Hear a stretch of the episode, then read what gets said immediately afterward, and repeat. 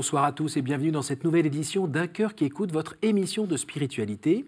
Aujourd'hui, nous avons un beau cadeau qui, nous vient du sud de la France, qui s'appelle Vanessa Guillot. Bonjour Vanessa. Bonjour Cyril. Alors je dis un beau cadeau qui vient du sud parce que vous venez du côté de Monaco, donc euh, tout de suite on voit un beau rocher, on voit du soleil, euh, on voit une vie facile aussi un petit peu, mais à travers votre livre Le crayon à papier, tiré d'une histoire vraie, vous nous expliquerez pourquoi, et un livre paru aux éditions Sidney Laurent, bien vous racontez un petit peu comment ben, cette vie euh, qu'on imagine toute belle euh, sur le rocher a été un petit peu plus compliquée. Euh, vous avez connu de très très près l'anorexie et ses conséquences en flirtant pas très loin de la mort.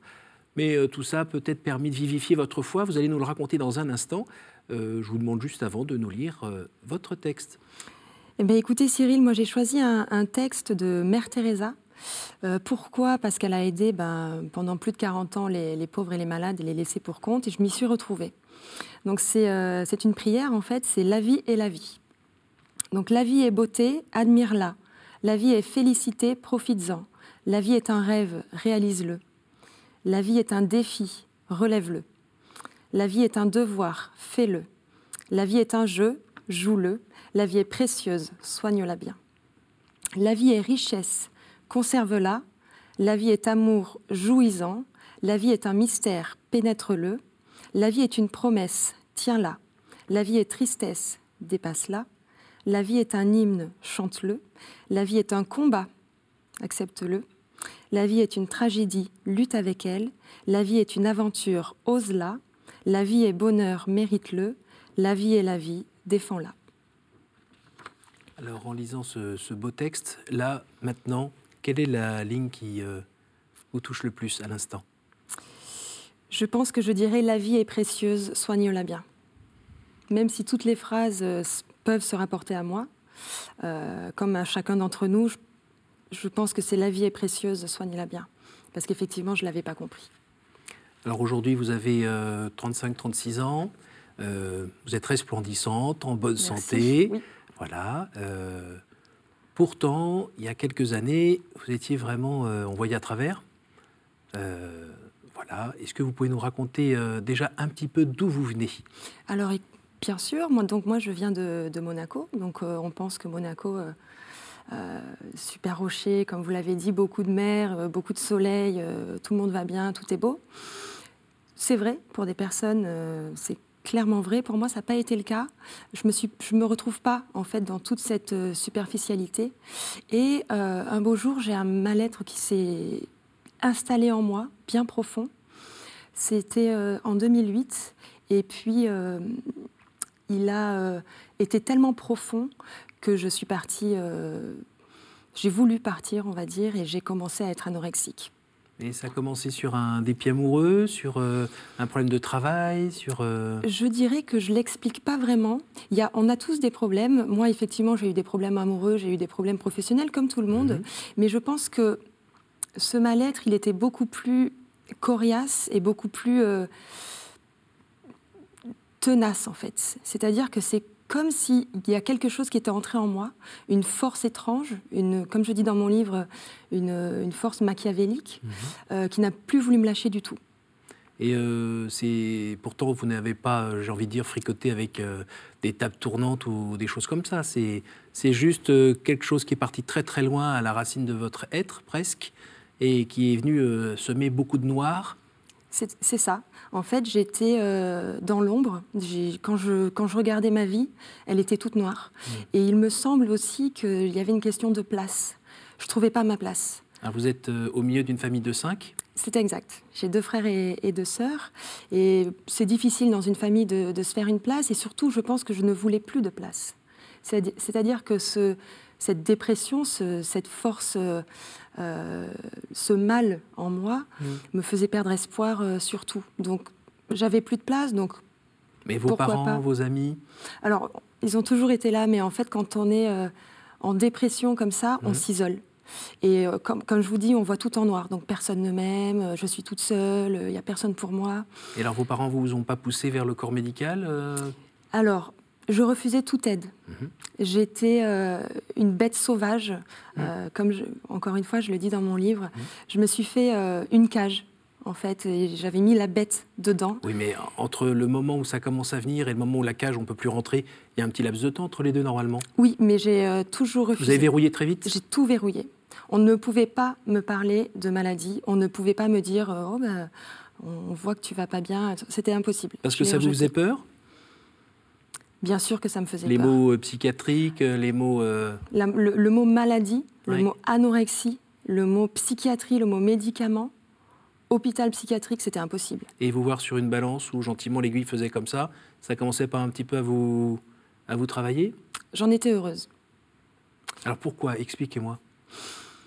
Je pense que, euh, comme je vous disais, j'avais pas de place. Donc mhm. moi, ce que je voulais, c'était vraiment trouver une place. Donc elle n'était pas sur Terre.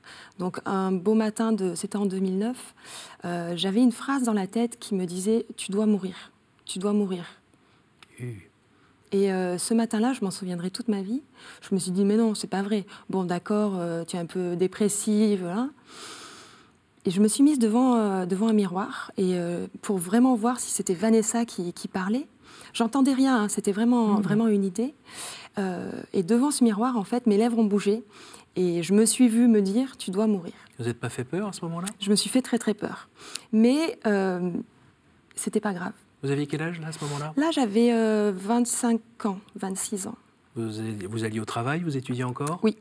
J'étais euh, j'étais à Nevers euh, pour faire des études pour être inspecteur des permis de conduire. Mhm.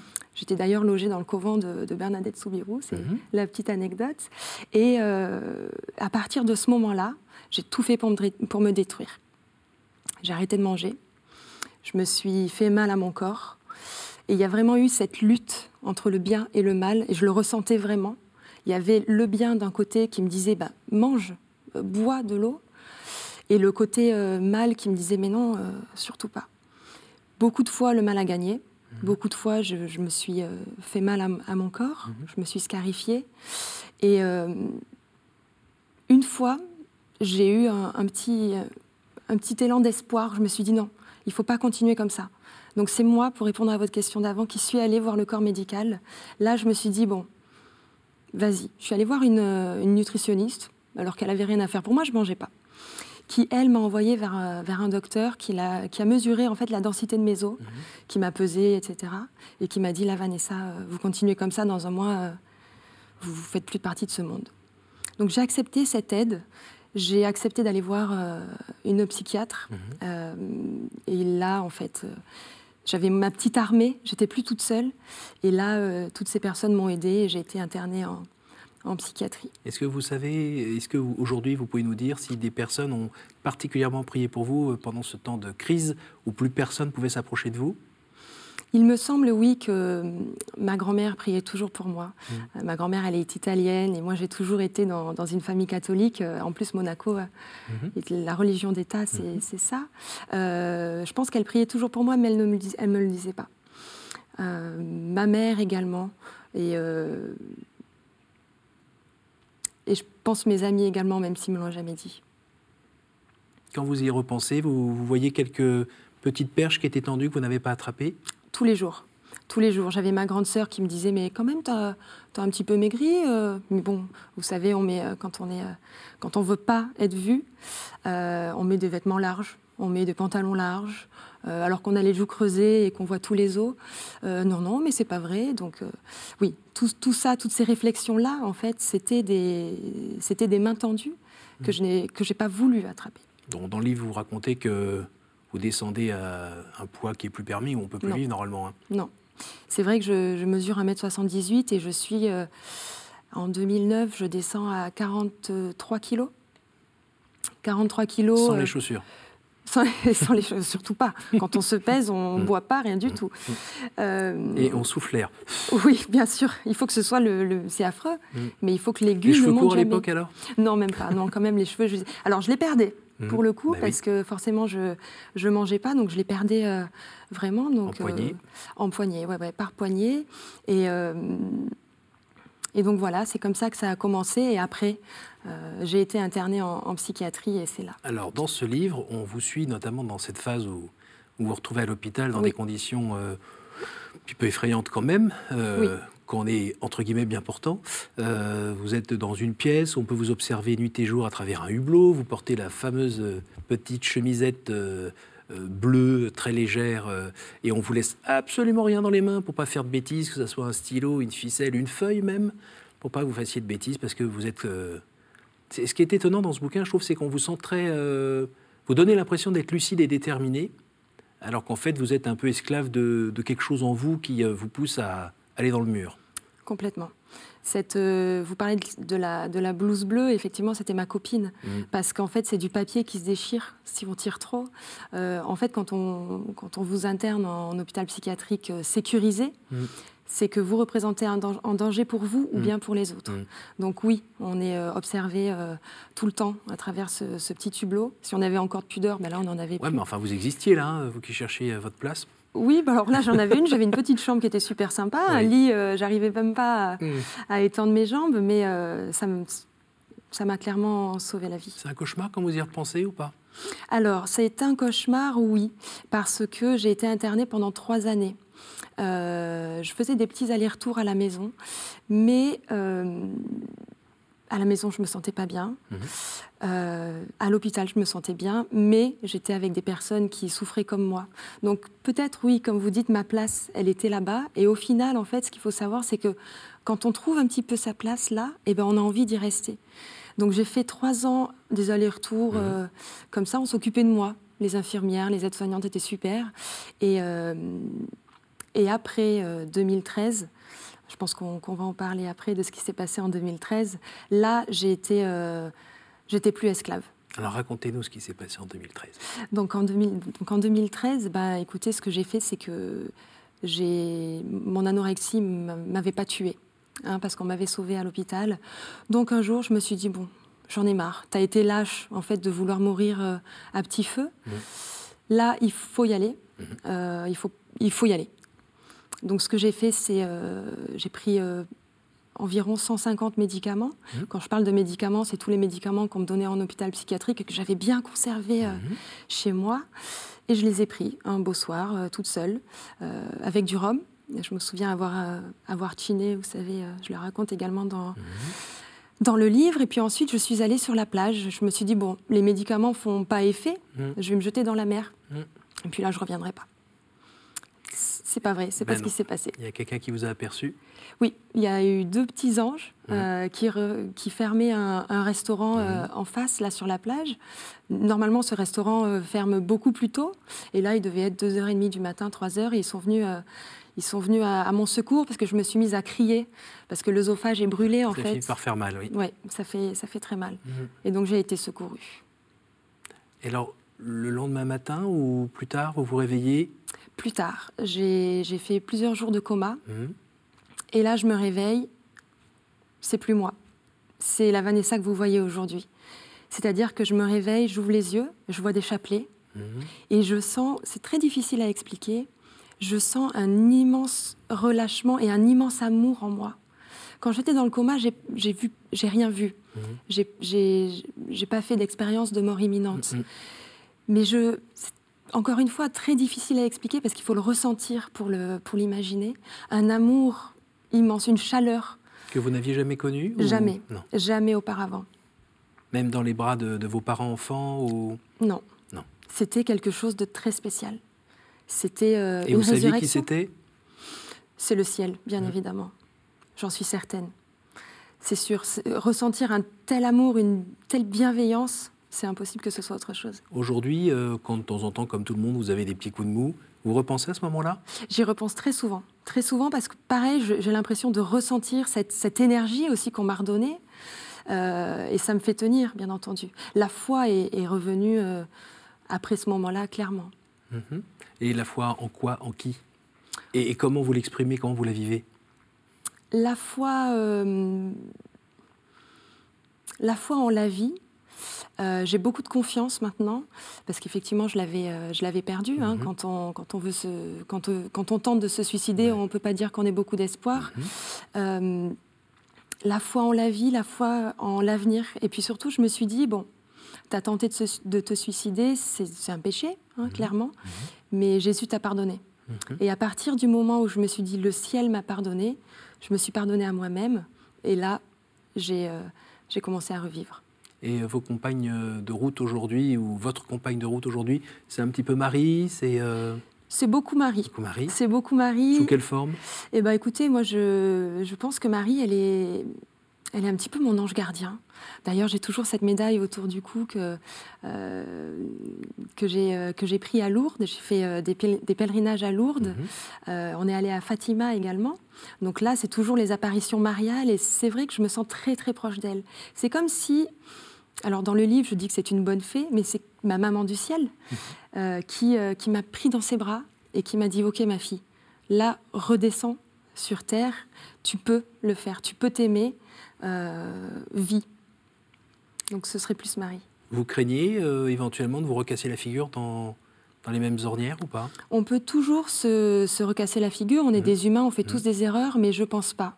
Parce qu'aujourd'hui, j'ai vraiment une confiance en moi et une confiance en le ciel que je me dis c'est plus possible. Je peux plus tomber si bas. Là, je sais que je suis portée. Mmh. Je suis euh, pas toute seule en fait. Et vous avez déjà eu l'occasion de voir que cette expérience que vous aviez vécue euh, vous a permis de rendre service à tel ou tel qui était euh, plus ou moins sur les mêmes voies ou en partage d'être humain être humain? Oui, écoutez, je, l'espère. C'est vrai que euh, je, parle de, mon, euh, euh, de ce que j'ai vécu et mon but, c'est également d'aider. Mais c'est très difficile, en fait, de, de, de se dire, moi, j'ai réussi. Mmh. Et les malades qui sont en dépression ou même les autres anorexiques n'y arrivent pas trop. Donc j'ai beau leur dire, ayez confiance, vous n'êtes pas tout seul, vous pouvez y arriver. C'est difficile à, recevoir. Parce qu'à vous entendre, vous avez réussi, mais pas toute seule, c'est ça, vous avez été soutenue. Bien sûr. Notamment par la, prière de la grand-mère. Oui. Alors effectivement, quand je me suis réveillée du, coma, j'ai su qu'après, euh, il y avait une chaîne euh, de prières de tout, Monaco, enfin, en mhm. tout cas les, personnes qui me connaissaient. Et ça, pareil, euh, ça... La jet set s'est arrêtée la jet set. non, je pense pas. la Formule 1 a stoppé. Et voilà. On a prié pour vous. Et euh, tout le monde a prié pour moi. Et j'ai su ça plus tard, bien entendu. Et ça, pareil, on, est, euh, on se sent euh, élevé. Si vous repensez un tout petit peu à cette période-là, maintenant, ça commence à faire quelques années, est-ce que vous arrivez quand même à, pointer un peu le, une sorte de ressort qui vous a poussé là-dedans et qui peut-être peut être partagé par des personnes qui nous regardent ou, ou des gens qui, je pense, euh, Cyril, sincèrement, que j'ai été attaquée par le mal. Mhm. On est tous des pécheurs, on mhm. fait tous euh, des erreurs, on fait... mais je pense que moi, j'ai été vraiment envahie par le mal, par mhm. une force euh, terrible. Qui ne faisait que vous tirer vers le bas. Ouais. Et il y avait en moi, qui me tirait vers le bas, et il y avait en moi cette bataille, voilà, comme je vous disais, entre le bien et le mal. Donc, le ressort peut-être pas, oui, j'étais, mm. j'avais un mal-être, mais c'était plus du jour au lendemain, où le, comme si on m'avait dit, toi, tu vas souffrir. Mm-hmm. Et le mal est venu en moi. C'est plus ça. sent, ce qui est étonnant, je trouve, c'est que euh, vous ne faites pas euh, victime petit mouton mené à l'abattoir. On sent que tout votre cerveau est, mis en ordre de marche pour ce but, mais qu'il n'y a, plus rien qui vous dit, euh, ouais, mais c'est peut-être pas la bonne route. Enfin, vous êtes toute seule. on a l'impression que vous ne vous appuyez que sur votre raisonnement, sur vos sensations. Euh, et, que les autres, en fait, ils sont plus là C'est un peu ça? Oui, c'est beaucoup ça. Euh, lorsque j'ai écrit ce livre, euh, donc j'étais en hôpital psychiatrique, mais j'étais plus seule en fait, puisque il s'appelle le crayon à papier parce que j'avais mon crayon à papier, donc déjà j'étais pas seule. Mmh. Il avait meilleure mine que moi, c'est vrai. Et, et c'était plutôt les années avant hein, où j'étais vraiment seule. Là, en 2013, quand je me suis réveillée j'étais plus seule. C'était clair, euh, je voyais pas autour de moi, mais j'étais euh, entourée. Alors, je suis pas sûr que vous puissiez dire quelque chose aux, personnes qui sont euh, victimes d'anorexie, parce qu'elles sont peut-être pas en état de vous entendre, je ne sais pas. mais en revanche, pour ceux qui sont autour d'eux, les parents, les frères et sœurs et autres, est-ce que vous avez quelque chose à, nous dire pour nous conseiller sur peut-être le comportement qu'on pourrait avoir? Oui, écoutez, moi j'ai. En tant que chrétien. Hein. Oui, oui, bien sûr moi, je pense toujours à, ma mère, euh, qui a toujours été là pour moi, mais que j'ai toujours, euh, mm. euh, j'ai toujours refusé son aide. Elle me faisait toujours penser à, Marie. quand Jésus se fait crucifier, Marie qui est toujours avec lui, même au pied de la croix. Donc à ses parents, j'ai envie de leur dire, bah, restez, restez avec eux, donnez-leur du courage comme Marie l'a fait à Jésus, croyez en eux, apportez-leur tout l'amour dont ils ont besoin, même, même si vous le donnez, amenez-en encore plus. Mhm. Et tenez-leur la main.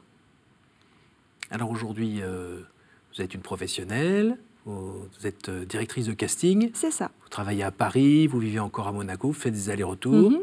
Puis je crois qu'il y a quelques, chiens et chats qui, vous suivent, qui vous attendent avec impatience. Oui, trois chats m'attendent à, la, maison et le petit chien vient avec moi, vient avec moi à euh, Paris. Cette expérience de vie et votre vie de foi vous permettent d'aborder votre métier différemment, j'imagine? Oh Oui, bien sûr. Là, si vous voulez, je... on n'est que sur du positif. C'est-à-dire que, donc, directrice de casting, euh, pourquoi Pour la télé, pour les documentaires, mmh. mais uniquement dans la bienveillance. C'est-à-dire que le, but de la télé, le but des médias, c'est aussi de faire passer de l'amour, mmh. de la confiance et de l'espoir. Donc, euh, le... moi, je fais uniquement des programmes bienveillants. Euh, des programmes pas, des programmes à travers lesquels on peut se reconnaître et on peut euh, s'élever. Et en même temps, quand quelqu'un n'est pas bon, euh, vous lui dites comment? Ben, Qu'il n'est pas bon. non, bien entendu, on va mettre les mots et on va s'adapter à, chaque candidat. Mais on le dit toujours avec de la bienveillance. Il n'y a jamais rien de mauvais. Et ça, ça m'a permis euh, d'être une personne meilleure, hein, bien entendu, donc, et dans mon métier et dans ma vie personnelle. Ce que vous aimez le plus dans ce métier? La relation avec les gens la relation, l'échange, les rencontres. Et en quoi avoir euh, vécu euh, quelque chose d'aussi difficile, d'avoir vu vos propres limites, euh, vous permet d'apprécier les gens différemment ou d'avoir une relation différente avec eux? Je pense que je suis beaucoup plus ouverte d'esprit et que j'accepte beaucoup plus de choses de l'être humain. Et hum, ça, ça m'a complètement ouverte par rapport aux autres. Je me dis qu'on est tous différents, mais qu'on doit tous s'aimer. On est tous dans le même bateau et on est, on est tous frères et tous mhm. sœurs. Donc je pense que c'est plutôt de l'ouverture d'esprit et plutôt je, relativise beaucoup plus. Donc je me dis que rien n'est vraiment très grave. Et votre vie de foi vous permet euh, quoi? Ma vie de foi me permet euh, d'avoir confiance tous les jours euh, encore une fois, de ne pas me sentir seule, parce que j'ai vraiment été traumatisée de, me sentir seule mmh. et, de, et de me donner de l'énergie. Le matin, quand je me réveille, je sais pourquoi. Je sais pourquoi je suis là. J'ai une place, j'ai un travail, j'ai euh, ma place à Monaco, j'ai un appartement où je vis mmh. très bien. Et voilà, la foi me dit continue, en fait. Alors Vanessa, on arrive euh, déjà à la fin de cette émission. alors à la fin de l'émission, on pose quelques petites questions aux invités. Donc je vais vous demander de, tirer par trois fois une carte de, ce jeu de cartes. Alors je ne suis pas précipitateur, donc j'essaie de ne pas les faire tomber. Allez-y. Oups. je le lis à voix haute Oui. Donc quelle image vous faites-vous du paradis? Non, ça c'est une très très bonne question parce que je j'y pense souvent. Euh, quand j'ai fait ma, ma, tentative de suicide, je me suis dit bah je vais aller au paradis de toute façon. Donc comment je le, comment je le vois euh, Je vois euh, beaucoup d'amour, bien entendu. Euh, je le vois avec plein de paysages, des couleurs très très fortes. Je le vois avec des gens que j'ai connus qui du coup sont plus là. je le vois sans problème. je le L'image que j'en ai, c'est euh, c'est euh, de la bienveillance et de l'amour. Seconde question. Hop. Quelle est pour vous la plus grande vertu? Elles sont pas mal vos, vos questions. euh,